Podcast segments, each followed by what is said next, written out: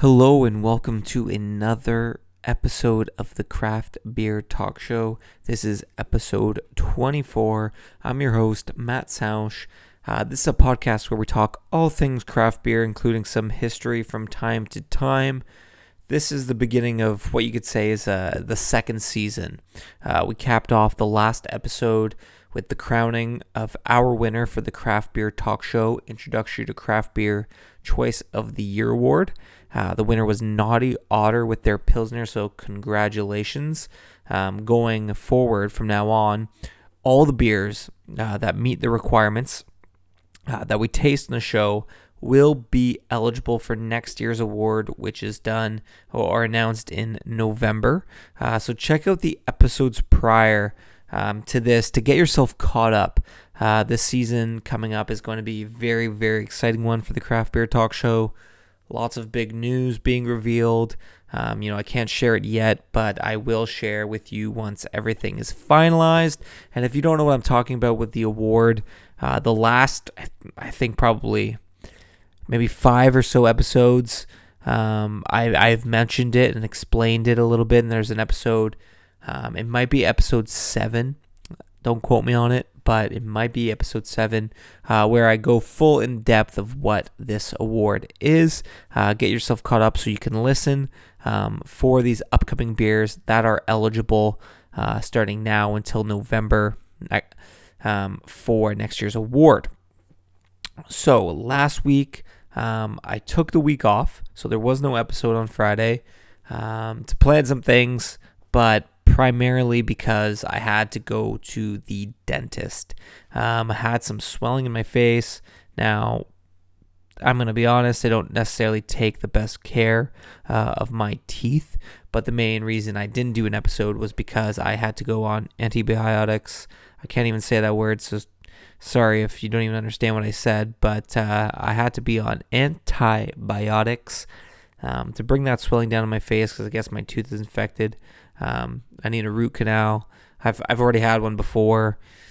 Not fun. Obviously, I don't go to the dentist often, but I was finally able to have a beer um, today, Thursday, when I record for the first time. So that was very refreshing, and uh, you made me look forward to doing this show. I don't know about you guys, but I I hate the dentist. Um, absolutely despise them. I don't want to get into it too much.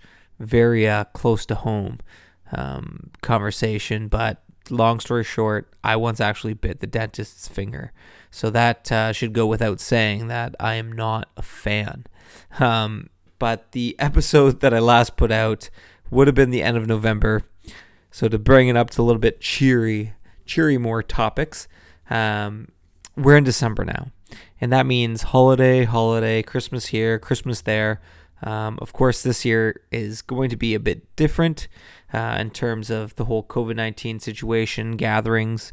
Uh, if you have a large family, most likely aren't going to be able to get together uh, unless you're willing to break some some rules. I've heard there's some pretty hefty fines given out here in Ontario, but you know, if you got the money and you're willing to risk it, hey, I guess uh, that's your prerogative. But um, I'm lucky enough that I don't necessarily have a lot of family here in Ontario. Um, so my gatherings are, are small to begin with, so I won't be missing out much on the um, the festivities this year. But I know a lot of families are going to have to uh, cancel their Christmas or make other arrangements, whether it be like a, a Zoom meeting or or whatever it may be. I, I know um, it's kind of complicated and it sucks, but that's the reality we're dealing with. Um, but the number one thing that comes along with the holiday seasons, other than you know gifts and get-togethers and big meals, um, is Christmas holiday beers. Uh, they usually are darker beers, um, you know, something warming, maybe bourbon aged or, or rye casked beers. And I thought to myself, to kick all of this off, of course, we want to do a dark beer. So we've done dark lager from Silversmith. Um, we've done porter, which was Clifford Porter. I kind of mentioned them actually coming up in uh, in our conversation. But one massive beer style we haven't touched base on is a little bit controversial, almost me even saying that we haven't touched base on it. Uh, is stout, and I'll explain why it's controversial. Um, I guess the, the question is controversial that I'm going to bring up. Um, and that is what is the difference between porter and stout? This is a question that has been debated for years, and brewers around the globe have all kinds of different opinions. So, when researching this, uh, of course, I ran into complications, um, you know, in perfectly defining what that difference is. Now, we went into detail about how Porter came to be in a previous episode, uh, and supposedly, according to VinePair.com, um, exper- experimentation of the Porter is what drove Stout into existence. So, by their research, Stout is actually just a stronger version of Porter. Um, its original name being Stout Porter. So, that sounds simple enough. It honestly makes a lot of sense to me. Uh, porter always seems to be smoother and lighter than than stout is, but the debate does not end there. Uh, what seems to be a simple divide, uh, you know, of the two, this is going centuries ago, um, is not so simple in the current era uh, of the beer world. You have porters that are stronger than some stouts, which defeats the original idea of stout. And the flavor profiles are completely interchangeable. In fact, to some people, porter and stout are the exact same thing, just interchangeable uh, terminology. So Luke Purcell of Great Lakes Brewery actually has said that there really isn't a difference between the two. But one thing that a lot of people can agree on uh, is the kind of malt that should be used to brew each beer. Uh, porters use malted barley, and stouts are uh, unmalted roasted barley. But even these specifications are a bit in the gray area to some brewers, uh, as it all seems to be, you know, a personal preference. So I couldn't necessarily get a clear answer on what the difference is, and I want to provide everybody basically, you know, with you know, they can leave listening to this episode with an answer or uh, an opinion at least. So I had to dive into the history of how stout came to be, and uh, I decided I would try and figure it out for myself, or even just establish a clear uh, opinion for my of my own. Um, but this all came to a very very quick halt, uh, and from what I found drove me to believe in, in one of the theories very easily. Uh, the history of stout, from what I'm researching now, it's not like I'm talking to somebody who was around um, when stout first came to be, but researching, Googling this and that. The history of stout is actually the exact same as porter. Um, a lot of people talk about the industrialization period um, which is exactly where Porter came from. Uh, and according to many resources, that's because the original stouts were porters, just like VinePair.com um, originally stated. Uh, stouts were just a heftier version, um, a more stout variety, uh, so to speak. Uh, and a lot of this has to do with the gravity reading of the beer itself to classify as a stout, it must have a, a, higher gravity than that of the average porter, and, and gravity has to do with um, the alcohol by volume, and and uh, and there is an equation um, in home brewing where, or in all brewing, I should say. Uh, to figure out this alcohol by volume, and that has to do with uh, gravity readings before uh, and and after and then you plug them into the equation to, to find out what alcohol percentage your beer is going to be. So to classify this, it had to be a higher gravity than the average porter, which brings us back to the point uh, of being kind of lost in translation, where some porters are actually stronger than stouts. So for my research, I'd say that the main difference has to be the malt.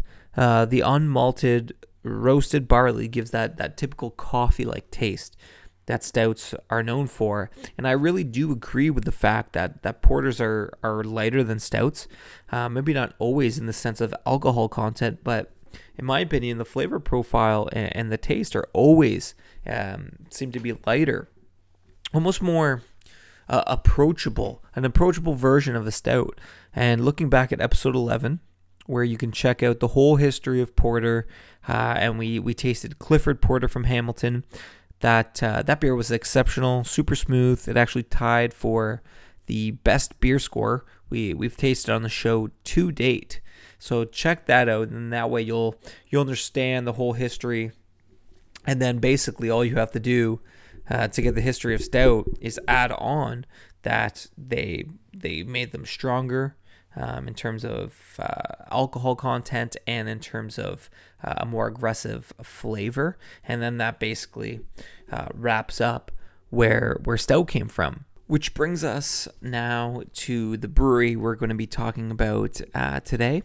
Uh, we're going to visit Henderson Brewing um, from Toronto, Ontario. They are best known for their um, Henderson's Best, um, a very, very popular beer. Um, I think it's actually a take on an extra special bitter. I personally love it, um, but today we'll be, of course, trying their export stout. Now, just before I get kind of to their the small history of the brewery, I want to prepare you for for what is export stout.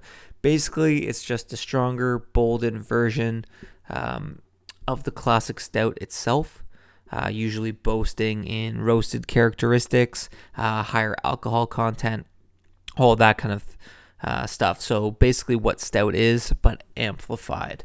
So Henderson's Brewing, surprisingly enough, doesn't have anyone named Henderson at the brewery. Uh, in fact, it's actually a nod to Robert Henderson, which was the owner of the first brewery operating in Toronto. Um, General Manager Steve Himmel and head brewer Mark Benzaquen are the runners of the show there. These two gentlemen have been brewing beers since the 80s and 90s, respectively. Uh, Himmel having part in one of the original craft breweries in the GTA at Don Valley Brewing Company, whereas Benzaquen worked at Molson as a brewmaster for years until he took a job as a consultant helping build breweries around the world. Uh, he worked for companies like Sleeman, Heineken, uh, and I believe Grolsch. Uh, they opened up in 2016 and have been roaring ever since. Uh, they have four year round beers, uh, always have a tap open for their Ides of uh, series, which is a monthly smaller batch beer they make, which could vary in style. Uh, the export stout style we're trying today was actually once one of those beers. Uh, and ended up winning gold at the Canadian Brewing Awards. Uh, so they decided to brew it again seasonally uh, as a limited release. Uh, it's available every winter, which is exactly how we've got our hands on it. So let's dive into the beer. Henderson's Export Stout. Uh, it's 7%. Um, it's got 50 IBUs, I'm going to go ahead and, and pour the beer now. Um, I changed it up in terms of the tasting. I think two episodes ago I did kind of like the tasting while I was recording. Honestly, I still haven't found um, a way to do that flawlessly and, and smoothly. So I did it a bit differently. I kind of did um, a tasting while recording um, in the studio. And now I'm going to do uh, a separate tasting kind of for the podcast, a little bit more in depth. So you can check out both, kind of uh, compare the two. But I'm going to go ahead um, and and pour the beer, and then we can do um, the the podcast tasting. All right, so the beer is poured. Uh, it's an absolutely stunning color, pretty much what you would expect from a, a typical stout. It's pretty much jet black but it does have kind of this this redness to it, like this this ruby color to it, um, and it's really only if you can catch it in the light. I really love the look of this beer, to be honest with you. The head um, is like a creamy beige color uh, rather than your typical white, but then again, in a stout, that is um, pretty typical. The head retention is amazing. Like it's thick, foamy, um, everything almost like a picturesque stout would be the can itself, I thought was actually also exceptional. Um, it, it caught my eye. To be honest with you, I had a different stout um, in my hands to do for this episode, but then I saw Henderson's, and I'm a big fan of Henderson's, so I decided, you know what? They did such a good job, essentially marketing themselves. uh, on a shelf amongst so many other beers that it caught, caught my eye. I had to pick it up. Obviously, I was a fan of Henderson, so I was like, oh, surprising. Like, oh, awesome. Like, it's almost like a perfect pairing, um, like a perfect coincidence. So I went with that one. Let's give it a smell. So, in terms of aroma, it hits all of the main characteristics. Uh, that coffee, the um, you can smell like the roasted malts. Uh, it's got like a chocolate kind of aftertone to it, like a sweetness. Um, and, and all of those things I believe are standard now in export ale, or sorry, export uh, stout is is an amplification of all of those things. Uh, I don't necessarily get that right away from the the aroma, but in the taste, um, we'll see. It is seven percent, so it's a little bit boozier. Uh, we'll see if I can I can uh, figure that one out or, or or taste it. But I'm gonna give it a sip. Okay, so the first thing you notice right away is this dry finish. It's it's so crisp and like it cuts off right at the end. You taste, you get all these flavors, but it's this dry finish. It almost just like boom, snips it all off and gets you ready for your next sip, almost like leaving you wanting more. Almost as if like you know when you drink a beer and you or even water or anything to quench your thirst. Um and you're almost satisfied after like a huge kind of half chug or, or whatever. This, you take a sip, mm, you get that that taste, but you're almost you're wanting more and more and more. Um, and of course, I feel that way about every beer, but this beer, uh, especially with that dry finish, they do a fantastic job at that, and I really like. There's not a lot of lingering flavors um, in the mouth. In terms of comparing what I tasted to what I smelt, it is very different. I think the aromas um, are a lot more powerful. I think that you don't get a lot of coffee, in my opinion, with with this beer but you do get this like semi-sweet chocolate aftertaste, which is quite lovely. Um, I think it mellows it out and almost um, cushions the blow um, of of a stout, of a dark beer. You know, a lot of people are hesitant to get them for a reason, and I think they do an awesome job of of allowing people who don't like stouts to to definitely dive in um, in, in my opinion, at least, you you might not be a stout drinker. It's it's not my favorite style, to be honest with you. Um, but you might drink this and you might think, Matt, what the hell are you talking about? Like this is disgusting. But no, I think that they do a really good job um, of kind of masking it all, uh, especially the high alcohol percentage. You don't. It is a boozy beer, but you don't necessarily taste that, um, which is a good thing. Um, I, I definitely believe it's a slow sipper. I'm gonna give it one more taste, see what else I can I can get out of this beer.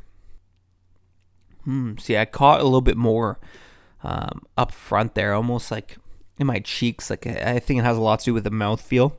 It really, as soon as you put it in your mouth, it it just fills up. Um, your mouth with different flavors. I did get a little bit of coffee there, but I'm still getting this this really um, chocolatey flavor, which I which I really like. Um, you can taste the roasted malts, hands down. That's probably the number one, even though I haven't mentioned it yet. Um, the roasted malts, hand down, um, are the whole characteristic of this beer. But it's interesting. I I like this beer because it's one of those beers where you're tasting it and you can actually taste um, all of like the inner workings of, of the, the making of the beer. You know, a lot of beers will say, oh, it's this, it's that, it's this, it's that. And then you taste it and you're like, hmm, tastes like every other other beer I've tasted. But this beer you can you can taste like, oh wow, they said chocolate, oh wow, they said coffee, hmm, they said this this roasted malt. You know what? You can almost go layer by layer by layer, step by step and, and taste all of those things. So I think that's really cool. So it's a it's definitely um, a cool beer to whip out if you're doing like a craft beer tasting with your friends or something like that. Maybe a good idea this holiday season um, to try and get together with people. If you want to host like over Zoom, obviously, like you can't necessarily have big gatherings, but if you want to do like a, a craft beer tasting, everybody goes to the the LCBO or the beer store or whatever wherever they get their craft beer, and, and everyone buys um the the same beers, and then everybody goes through it and kind of tastes it and and talks about it. I think this definitely would be um, a conversational beer. Uh, I really like it. I'm gonna give it one last sip, then we're gonna give it a score. Um, see how it compares almost to the the Clifford Porter that I was talking about earlier. Since you know, a porter is a stout according to history, I guess. The more and more I taste it, more and more like I take a sip, it's almost like the same hit every single time. Even though I know what it tastes like, I almost still go through those layers every single time. You know, sometimes with um, a beer or or whiskey or anything like that, you taste it.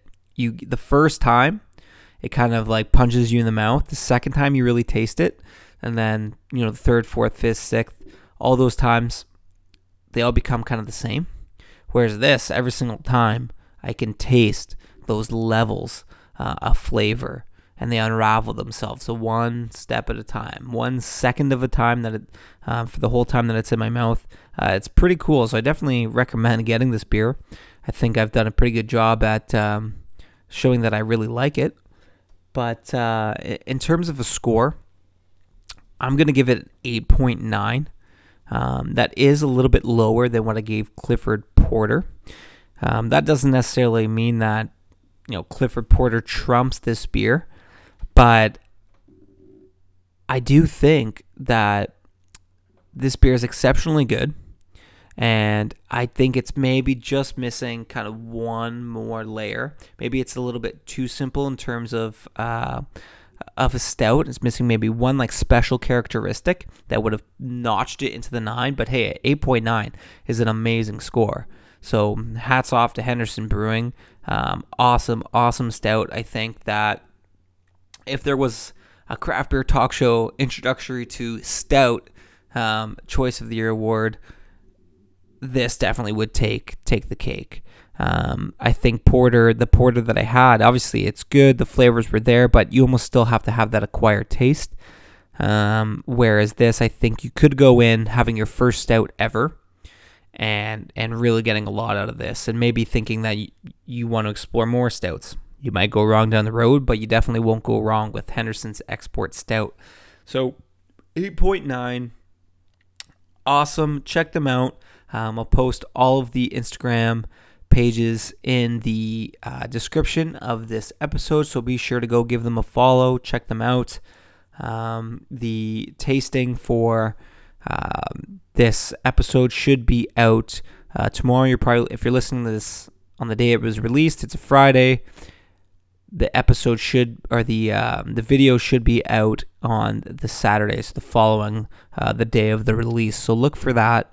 Um, you can check out the new studio, and until then, uh, cheers. We'll see you next week.